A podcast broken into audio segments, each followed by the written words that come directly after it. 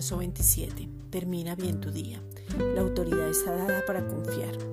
Cuando no hay autoridad viene confusión y viene caos, pero si no hay una instrucción no existe autoridad. Génesis 1:28. Y los bendijo Dios y les dijo, fructificad y multiplicaos, llenad la tierra y sojuzgadla, y señorear en los peces del mar, en las aves de los cielos y en todas las bestias que se mueven sobre la tierra. Sojuzgad es actuar de acuerdo al nuevo pacto, porque ya reinamos en vida. Ya no hay nada de ley, no estamos en temor. Señorear es dominar, es tomar posición, es mandar, es ejercer dominio.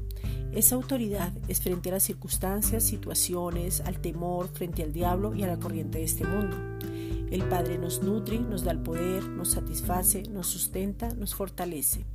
Al recobrar esa autoridad conocemos el propósito triple, tenemos éxito para poder llegar a nuestro destino.